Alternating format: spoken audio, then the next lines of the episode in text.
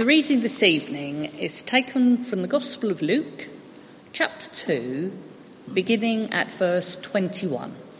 If you'd like to follow in the church Bibles, you can find it on page 1028. Luke 2, 21. On the eighth day, when it was time to circumcise the child, he was named Jesus the name the angel had given him before he was conceived. When the time came for the purification rites required by the law of Moses, Joseph and Mary took him to Jerusalem to present him to the Lord. As it is written in the law of the Lord, every firstborn male is to be consecrated to the Lord and to offer a sacrifice in keeping with what is said in the law of the Lord a pair of doves or two young pigeons. Now, there was a man in Jerusalem called Simeon who was righteous and devout. He was waiting for the consolation of Israel, and the Holy Spirit was on him. It had been revealed to him by the Holy Spirit that he would not die before he had seen the Lord's Messiah. Moved by the Spirit, he went into the temple courts. When the parents brought in the child Jesus to do for him what the custom of the law required, Simeon took him in his arms and praised God, saying, Sovereign Lord, as you have promised, you may now dismiss your servant in peace. For my eyes have seen your salvation, which you have prepared in the sight of all nations, a light for revelation to the Gentiles and the glory of your people Israel. The child's father and mother marvelled at what was said about him.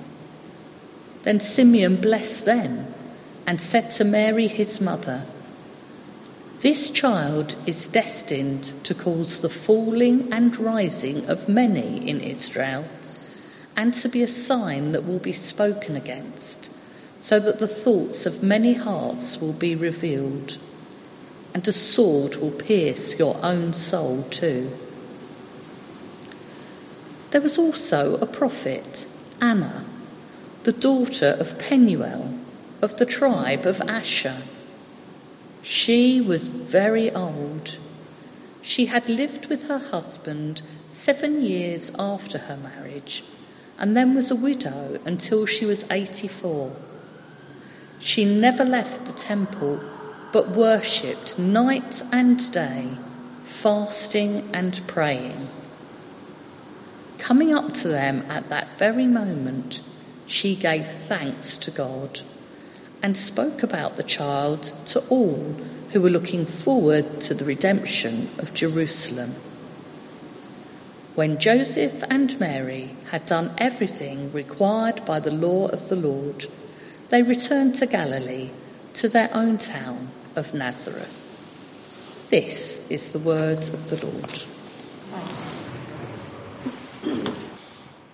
Good evening, and uh, thank you to Mandy for that reading.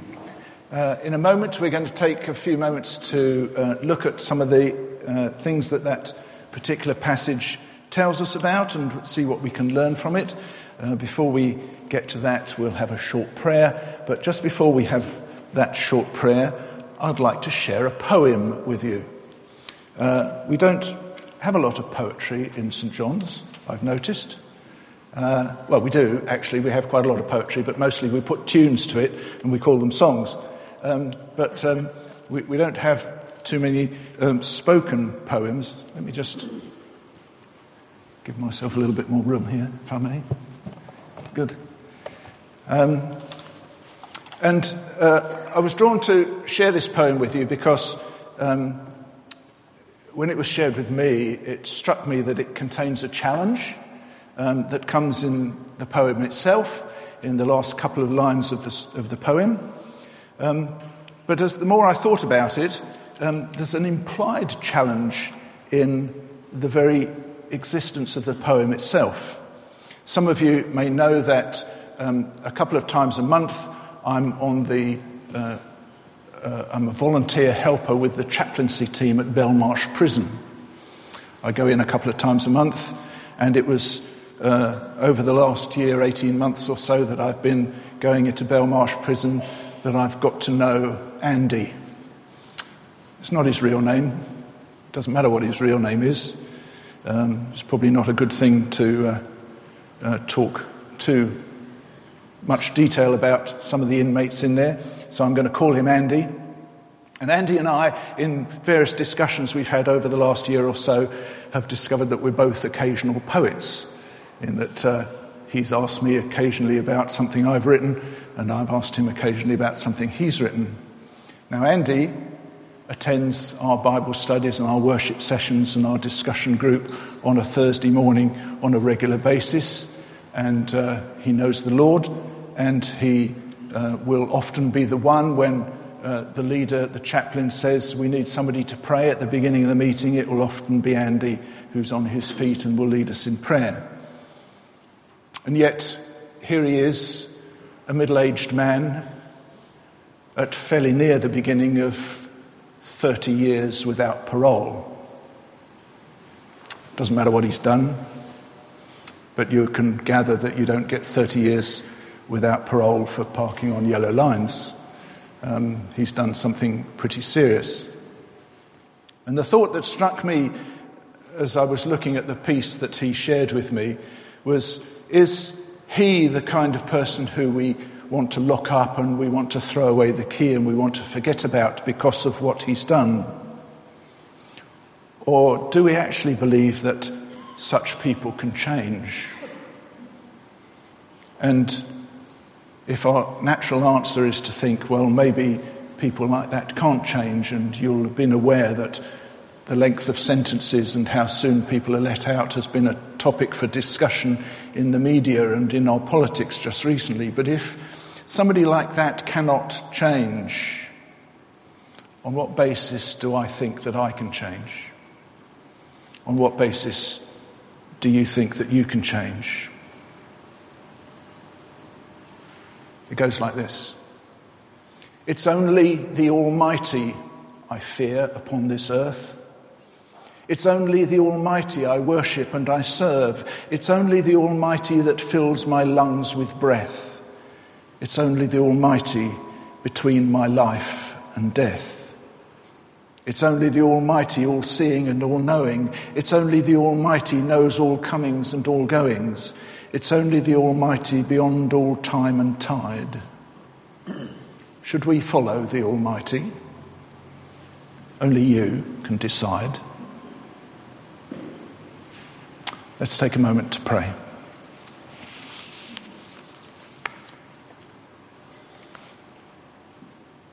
Father, we come together around your word this evening. And we pray that you will speak to us through it by your Holy Spirit. Change us into the people of faith you want us to be. We ask in Jesus' name. Amen. 12, 11, 10, 9. Ignition sequence starts. 6, 5, 4, 3, 2, 1 zero. All engine running. Liftoff. We have a liftoff. 32 minutes past the hour. Liftoff on Apollo 11.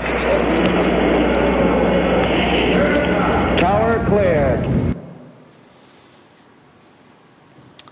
Thank you, Lucia. Well, you got the sound, if not the pictures, all the time. How would you complete the sentence? I wish I had been there when I wish I had been there when. That was one of mine. I wish I had been there when the Americans went to the moon.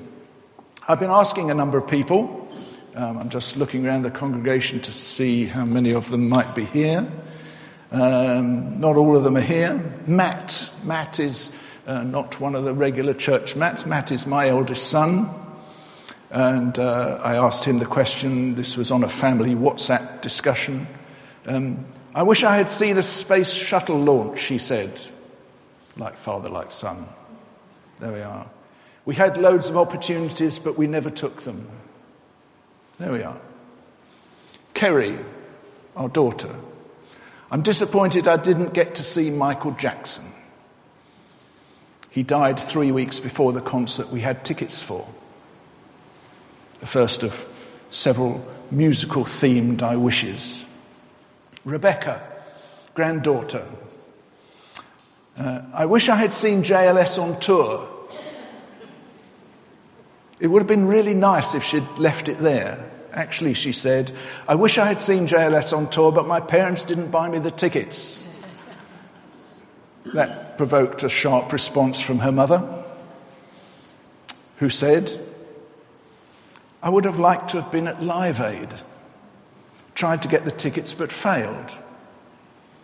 I also wish I'd been at the Lincoln Memorial when Martin Luther King gave his I Have a Dream speech.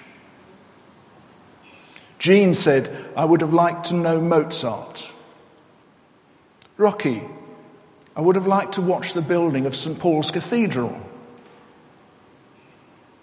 Benny, I'd have liked to have been there when Jonny Wilkinson did the drop goal that won the Rugby World Cup for England. Yes, so would I. Some of the answers to my questions were inevitably more poignant than that. Anna Marie, I wish I'd been there when my mother died. All the rest of the family were there.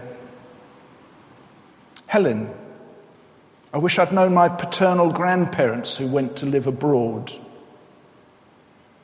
Several of those who I asked inevitably seemed to say that the obvious answer was something about Jesus.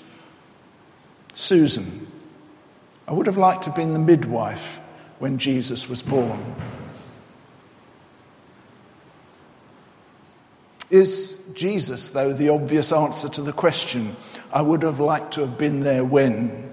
Would meeting Jesus have really solved anything for us?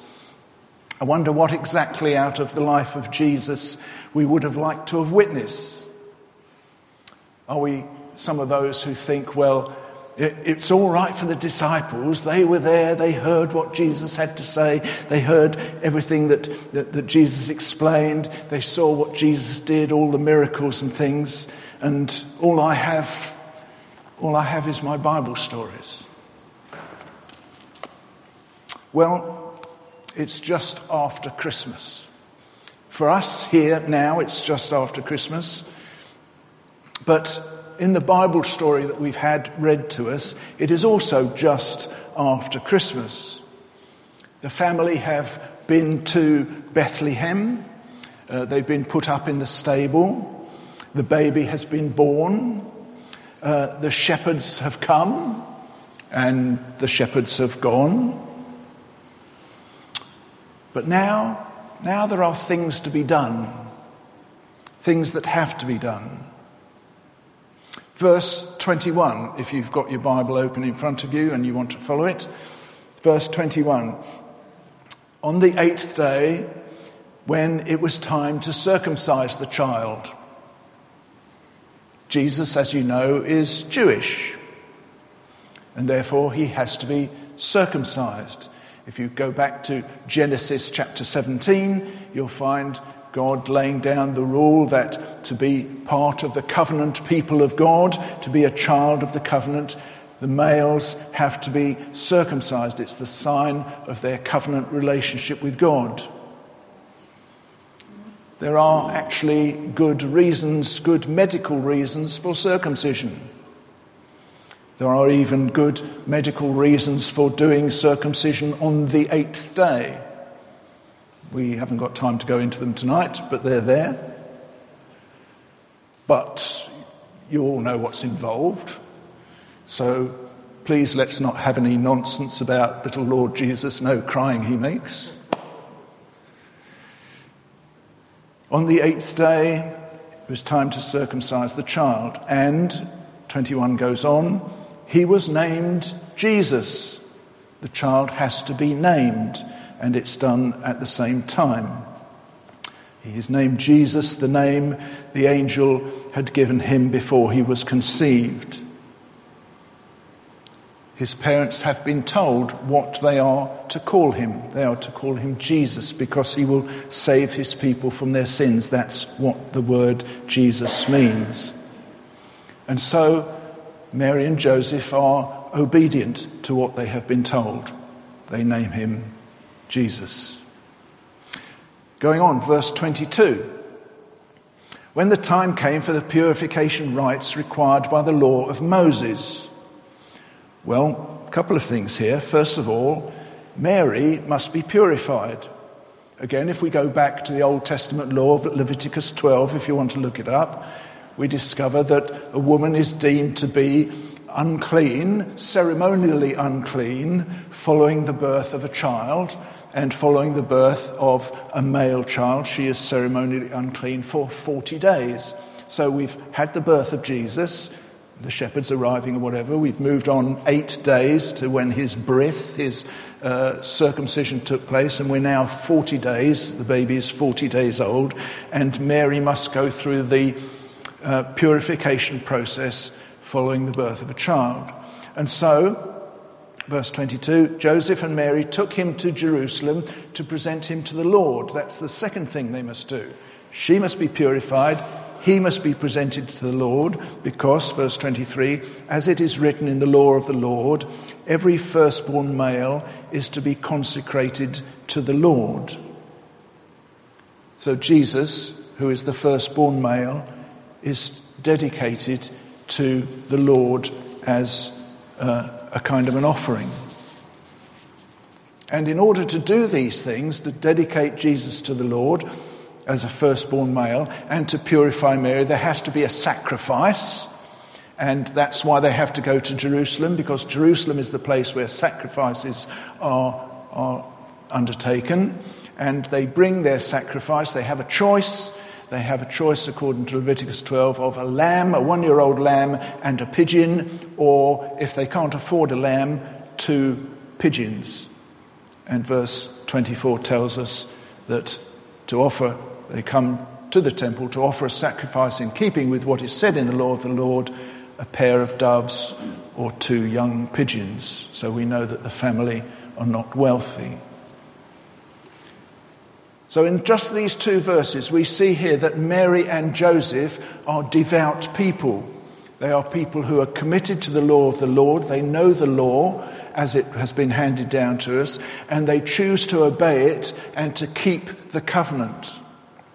We've already been told in Luke chapter 1 that Mary is favored by God, the Lord is with her, but that she is obedient because when she has revealed to her that she is going to have a baby by the Holy Spirit, she is obedient to that call and says, May it be done to me as you have described it. We know that Joseph is a righteous man. Matthew chapter 1, verse 19. He's a righteous man, and therefore he initially wants a divorce from Mary because uh, he realizes that she's pregnant and he realizes it's not his, so he wants a divorce. But when the angel comes to him and tells him that it's by the Holy Spirit, he again is obedient and he gets married to Mary. So here we have two people who know the law that God has given, they obey the law as far as the circumcision, the purification, the dedication, and the giving of sacrifices is concerned. Two devout, Bible believing, or, or law understanding, and obedient people. And when they come to the temple, they meet two other people First, they meet Simeon. Simeon is a man, but we're told that he is a righteous man. That is, morally upright, striving his best to live a good life. And we're told that he is also a devout man. We've already used that word in connection with uh, Mary and Joseph. That is, he is a man who is totally committed to following God as best he can. And we also discover that Simeon is a man who is filled with the Holy Spirit. He has God's Spirit dwelling in him. We haven't had anything about the Spirit for 400 years, as far as we know, since the end of the Old Testament. We're going to get into the New Testament and we discover that the disciples are filled with the Spirit on the day of Pentecost, that John the Baptist is filled with the Holy Spirit from birth, but there are other people who are filled with the Spirit as well, and Simeon is one of them. And in this position of being a righteous man, a devout man who's filled with the Spirit, Simeon is looking for the consolation of Israel, looking for the restoration of Israel. Again, if we go back to the Old Testament, we find more than 20 examples of places where God says that the land of Israel will belong to Israel forever. There are verses, Isaiah 11, Jeremiah 23, that talk about God gathering the people together again from across the nations and bringing them back to the land to recreate the nation that he originally intended. And so Simeon here is a man who knows what God has promised. He knows about God wanting to comfort his people. Isaiah chapter 40. And presumably he knows about a voice of one crying in the wilderness, bringing that comfort to his people. What he probably doesn't know is that the baby, the man who will be the voice of one crying in the wilderness, is currently a seven month old baby. But the land that Israel is in and where the people currently are is now occupied by Rome. It's an occupied land, it's not a free land. And so it is even 30 years later that the disciples say in Acts chapter 1, Lord, will you at this time restore the kingdom to Israel? It still hasn't happened as a, a piece of government. But Simeon also not only knows about the land and God's promises, but he anticipates the coming of the Messiah. Somehow, we're not told how, Simeon has been told that he will not die until he has seen the Messiah. And as he comes into the temple on this 40th day of Jesus' life, he recognizes Jesus as the one.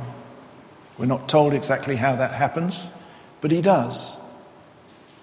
And he describes this little baby as the Lord's salvation.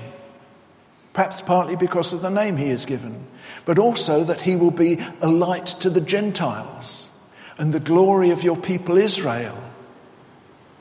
That covers everybody. If we're not Jews here this evening, then we're Gentiles. And Jesus comes to be a light to us as much as to those who are the people of Israel themselves. All people is for whom this Messiah has come. And he recognizes that this child will cause the falling and rising of many. This child will be a source of some kind of division between those who rise, those who fall, whatever that means. Perhaps those who know God and those who don't know God, those who follow God and those who choose to rebel against Him. He will, in fact, be a sign. And through him, the thoughts of many people will be revealed. Do you know, Jesus still does that. Jesus still reveals the thoughts of many people in the way that we respond to him or don't respond to him. And lastly, Simeon says to Mary, and a sword will pierce your own soul too. This is not going to be an easy ride for Mary. And almost immediately following his encounter with Simeon, Jesus is introduced to Anna. Anna is a woman and a prophet, we are told. Again, we haven't had prophets for hundreds of years. Uh, John the Baptist will come as a prophet. But it seems this woman is a prophet. We're not told how, we're not told what she prophesied, but she seems to be one who has spoken God's word. And she is very old, 84 perhaps. And yet, here she is, in many ways, a second class citizen in her own society as a woman, and an old woman at that. And yet, we're told that she is still a worshipper, still fasting, still praying, still thankful, still part of an expectant community, still telling the good news to other people when she has the opportunity. So, we have met four people. We've met Joseph, Mary, Simeon, and Anna.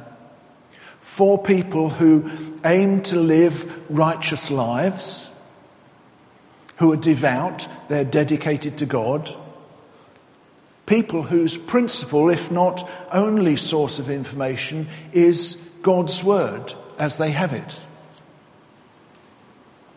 They know what God has already said in the past, and they believe it and they trust it. And that is faith. They have always tried to live righteously, devoutly, obediently. Some of them have had some specific revelation recently in the terms of angels or the Holy Spirit speaking to them, but that's because they are people who are already seeking to be righteous, devout, and obedient. I wonder what they would say, what these four people would say in answer to the question I wish I could have been there when.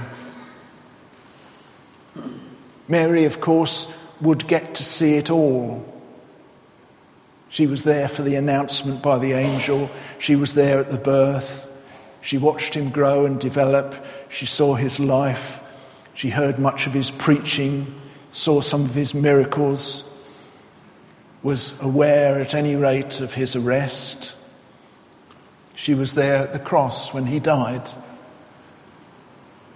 She was there soon after the resurrection and the ascension. But in amongst all of that, a sword pierced her own heart too. As you read the scriptures, it's interesting to pick out the struggles that Mary had, the doubts she had about him, thinking he was out of his mind and trying to take him into custody. You see,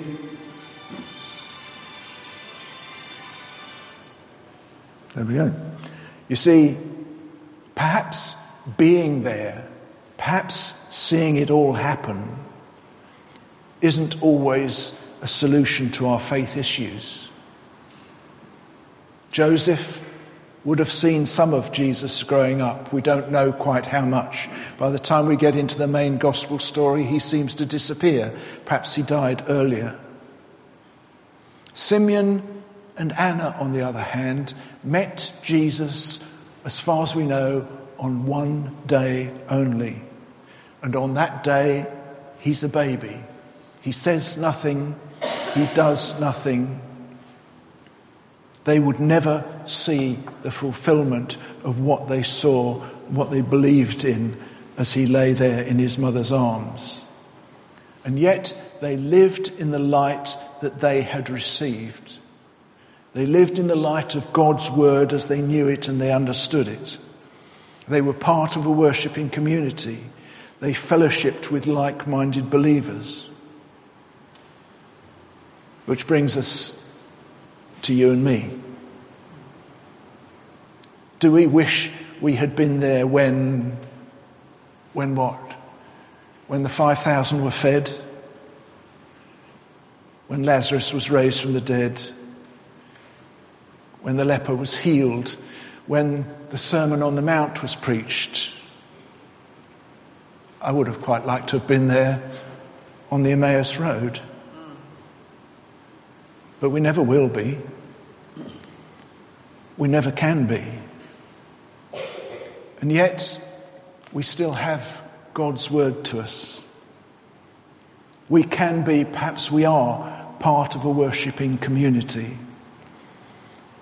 We can have fellowship with one another, encourage one another, be encouraged by others, support, love one another, be encouraged and loved ourselves, be with like minded believers.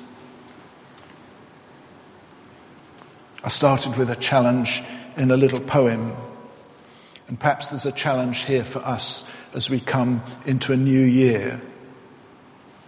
Are we going to be people who choose with the help of the Holy Spirit, to follow Jesus, to live righteously, to be devout, committed, to be obedient. As Andy asked us, should we follow the Almighty? Only you and I can decide. Amen.